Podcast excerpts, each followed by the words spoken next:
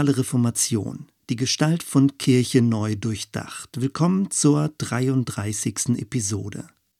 In den wenigen noch geplanten Einheiten dieser Podcast-Reihe soll es nicht mehr um einzelne Personen, sondern um bedeutsame Themenlinien gehen. Unser erstes Wortfeld ist das sogenannte allgemeine Priestertum oder Priestertum aller Getauften. Das ist der Schlüsselbegriff, anhand dessen die Gestalt von Kirche verändert wurde. Vieles, was während der Reformationszeit geschah, steht mit den dahinterstehenden Leitideen in direktem Zusammenhang. Grundlage ist eine Bibelstelle aus dem ersten Petrusbrief, in der das Volk Gottes als ein königliches Priestertum bezeichnet wird. Mit der Parole des allgemeinen Priestertums wurde die weit verbreitete antiklerikale Stimmung weiter angeheizt. Innerhalb weniger Jahre kam es zu einem gravierenden Umbruch in der mittelalterlichen Ständeordnung. Der erste Stand, also der Stand der geweihten Priester, war radikal unter Beschuss. Reformatorische Einsichten erzwangen strukturelle Veränderungen. Aus Sicht der radikalen Reformation gingen die Reformen aber nicht weit genug. Stichwort Antiklerikalismus. Das Wort Antiklerikalismus hat sich als Fachbegriff erst im 19. Jahrhundert durchgesetzt. Es war mit der atheistischen Religionskritik verbunden. Gefordert wurde die vollständige Abschaffung der Kirchenhierarchie und die Überwindung der Religion an sich. Solch ein Anliegen entsprach aber keineswegs der Situation zur Zeit der Reformation. Anfang des 16. Jahrhunderts sollte die Religion nicht abgeschafft, sondern die Christenheit erneuert werden. Bereits im Mittelalter wurde der Klerus, also alle kirchlichen Amtsträger, kritisiert, weil sie ihre Aufgaben nicht richtig erfüllten und stattdessen ein luxuriöses und liederliches Leben führten. Lange Zeit erhoffte man sich, die klerikale Struktur an sich reformieren zu können. Anfang des 16. Jahrhunderts verstärkte sich aber der Verdacht, dass der priesterliche Stand an sich das Problem wäre. Die Papstkirche galt als Werk des Bösen und der Papst selbst als Antichrist. Um dieses religiöse System zu stürzen, musste die priesterliche Führungsschicht als oberster Stand in der Feudalordnung abgeschafft werden. Nur dann könne es zu einer Erneuerung des christlichen Glaubens kommen. In der Stimmung des Volkes äußerte sich das als Hass auf die Priester. Dieser Hass hatte mehrfache Gründe. Ursprünglich sollten Priester Repräsentanten moralischer Vollkommenheit sein. Davon waren sie aber weit entfernt. Stattdessen missbrauchten sie ihre weitreichenden Privilegien, waren von Steuern und Kriegsdienst befreit, ließen sich kirchliche Dienstleistungen bezahlen und häuften immer mehr Besitz an. Durch die kultische Weihe waren Priester höher gestellt, beanspruchten das Monopol, die Heilige Schrift auszulegen und konnten das gottesdienstliche Messopfer durchführen. Sie hatten gewissermaßen die offizielle Lizenz für religiöse Handlung. Alles in allem fühlte sich die traditionelle Kirche für die Mehrheit der Bevölkerung offenbar wie ein religiöses Unterdrückungs- und Kontrollsystem an. Stichwort der frühe Martin Luther. Luther griff den gesellschaftlichen Unmut geschickt auf und heizte ihn weiter an. In seiner 1520 erschienenen Schrift An den christlichen Adel schrieb er, was aus der Taufe gekrochen ist, das mag sich rühmen, dass es schon Priester, Bischof und Papst geweiht sei. Zitat Ende. Das bedeutet, mit der Taufe ist der qualitative Unterschied zwischen Priestern und Laien aufgelöst. Alle sind vor Gott gleich. Es gibt keinen herausgehobenen Stand. Dieses verband sich gut mit dem neu entdeckten Gnadenverständnis. Christus allein ist der Mittler und allein durch ihn wird uns Gottes Gerechtigkeit zugesprochen. Es braucht keine weiteren menschlichen Priester, die in der Beziehung zu Gott vermitteln müssten. Jeder ist durch Christus zu Gott unmittelbar. Stichwort die wachsende Bedeutung der Laien. Durch die Abschaffung des Priesterstandes wurde natürlich nicht die Religion aufgelöst. Das war auch gar nicht die Absicht. Stattdessen wurden alle zu Priestern. Das war eine enorme Aufwertung des Laien, also des normalen Volksgenossen. Kirche wurde ab jetzt nicht mehr anhand der kirchlichen Hierarchie, sondern über die Laien definiert. Christliche Gemeinde war von nun an die Gemeinschaft der Gläubigen. All dieses verband sich mit den Bestrebungen der Bauern nach mehr kommunaler Selbstbestimmung, mit dem Wunsch, Pfarrer als Diener der Gemeinde selbst wählen zu können und mit der Verweigerung, kirchliche Zehntenabgaben zu leisten. Laien waren nun nicht mehr eine ungebildete Masse, sondern fingen an, ihre Individualität und Eigenständigkeit wahrzunehmen und sich dementsprechend zu verhalten. Durch ihr Engagement begann eine Demokratisierung und Pluralisierung der Kirche. Stichwort vom Stand zum Amt. Mitte der 1520er Jahre geschah eine Verschiebung, die später von den Akteuren der radikalen Reformation kritisiert werden wird. Der Historiker Hans-Jürgen Görz schreibt dazu, die Losung vom Priestertum aller Gläubigen hatte schnell und gründlich gewirkt, allerdings nicht in äußerster Konsequenz. Es dauerte gar nicht lange und die evangelische Geistlichkeit etablierte sich als eine pastorale Führungsschicht gegenüber den Laien. Neue Geistliche urteilten über die Rechtgläubigkeit, nahmen den Auftrag zur Predigt für sich allein in Anspruch und wachten über die Moral im Volk. Zitat Ende. Wie ist das zu erklären? Der frühe Luther hatte noch die Signale gegeben, alle sind gleich vor Gott. In Christus sind wir allein aus Gnaden gerechtfertigt, jeder soll in der Bibel lesen, das Evangelium verstehen und ein Gott wohlgefälliges Leben führen. Als dann aber der dritte, also der unterste stand, die Bauern und die Handwerker, diese Hoffnungssignale aufnahm und seine eigenen revolutionären Ideen entwickelte, ruderte Luther zurück und stärkte dem mittleren Stand, also den des weltlichen Adels, theologisch den Rücken. Und weil die Reformation aus Sicht von Martin Luther nur aufgrund einer reinen, erneuerten Lehre durchzuführen war, übernahmen evangelische Gelehrte die Führung in der Kirche. Aus dem Stand des Priesters wurde das Amt des Pastors. Nicht mehr das Messopfer war im Zentrum, sondern die korrekte Wortverkündigung. Aus einer hierarchischen Papstkirche wurde eine lutherische Amtskirche.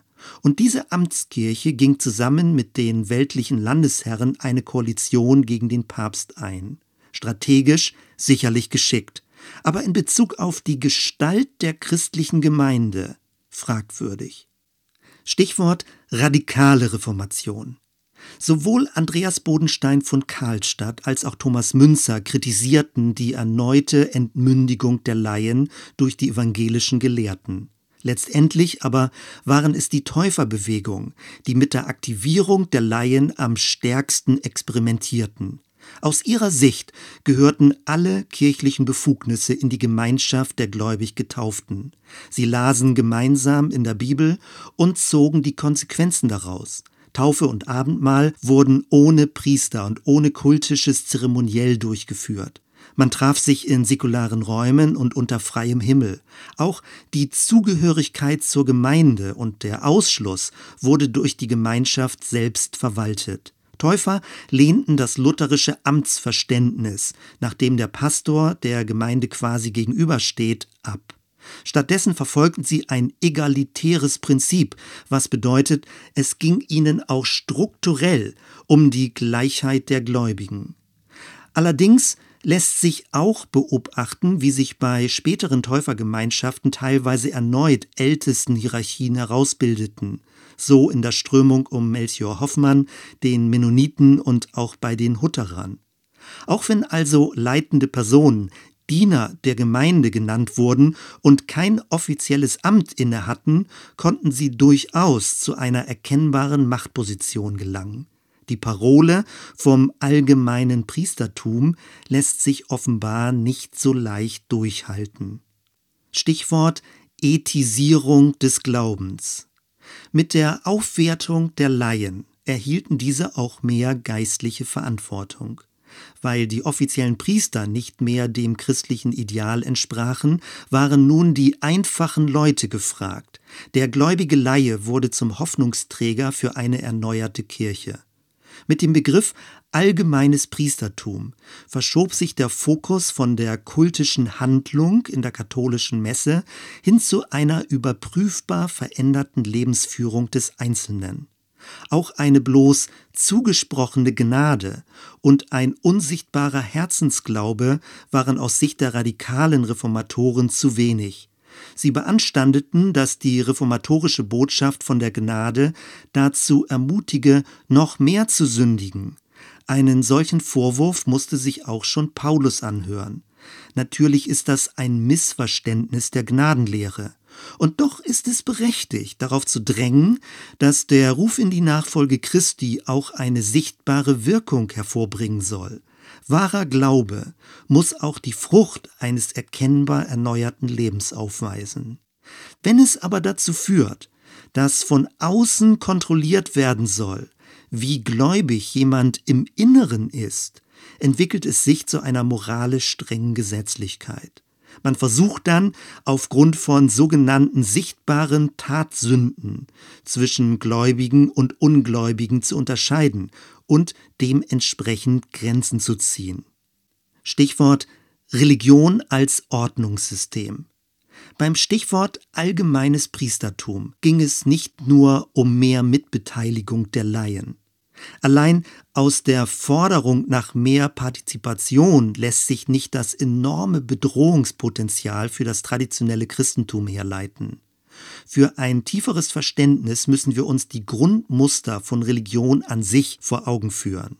Seit Urzeiten ist es so, dass Religionen versuchen, die kosmische Ordnung in einer gesellschaftlichen Ordnung abzubilden sowohl der Aufbau des menschlichen Körpers als auch der familiäre Haushalt und ebenso die gesellschaftliche Stufung werden analog zur göttlichen Ordnung der Schöpfung verstanden.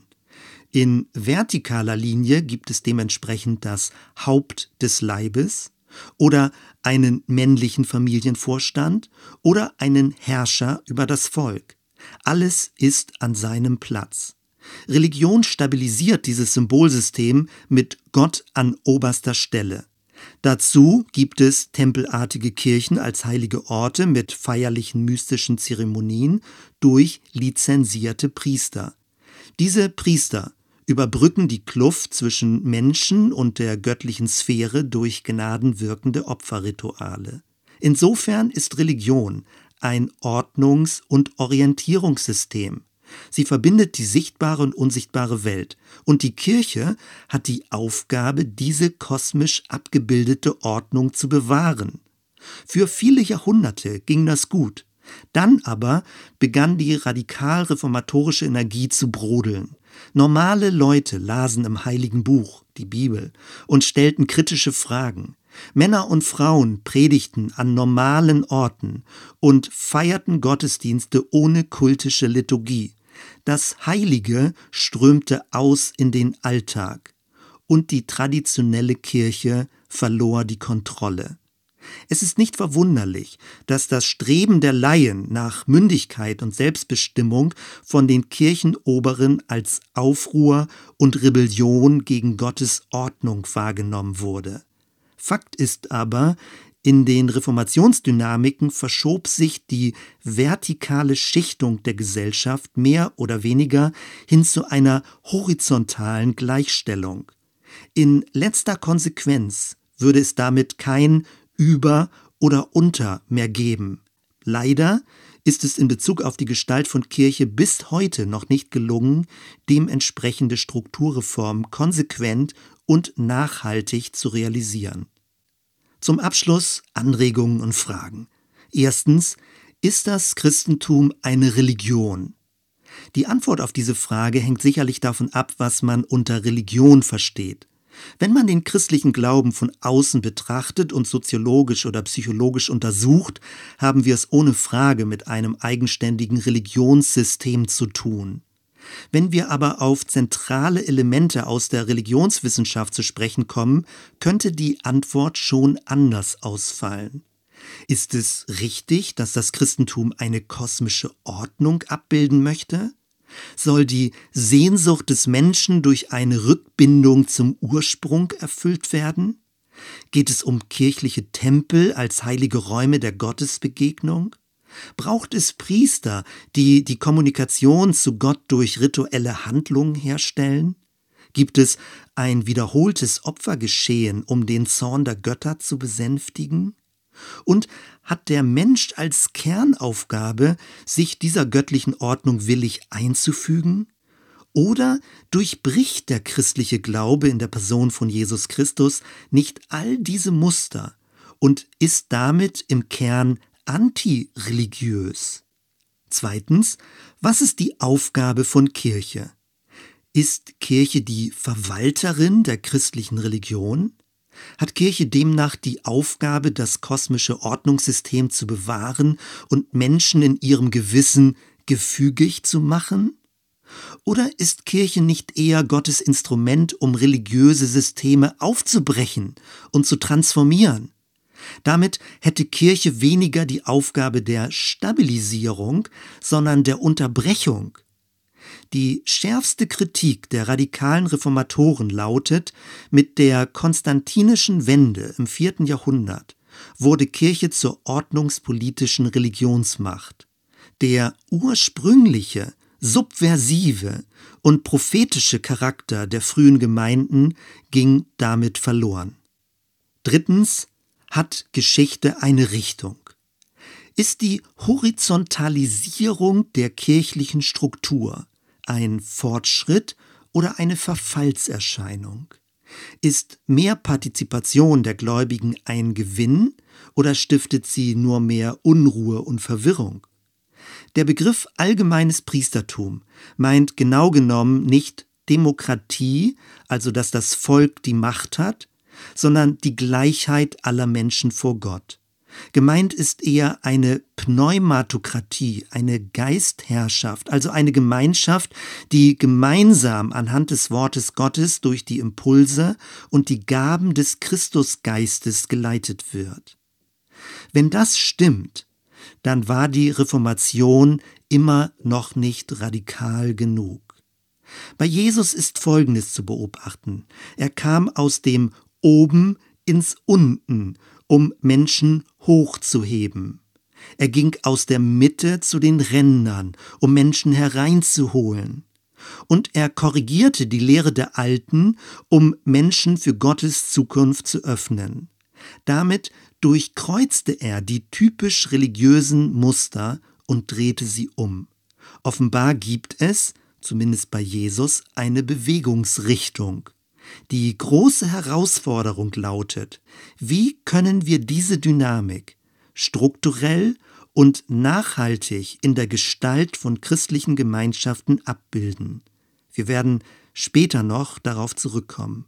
Soweit erstmal. Wir hören uns bei der nächsten Episode. Bis dann.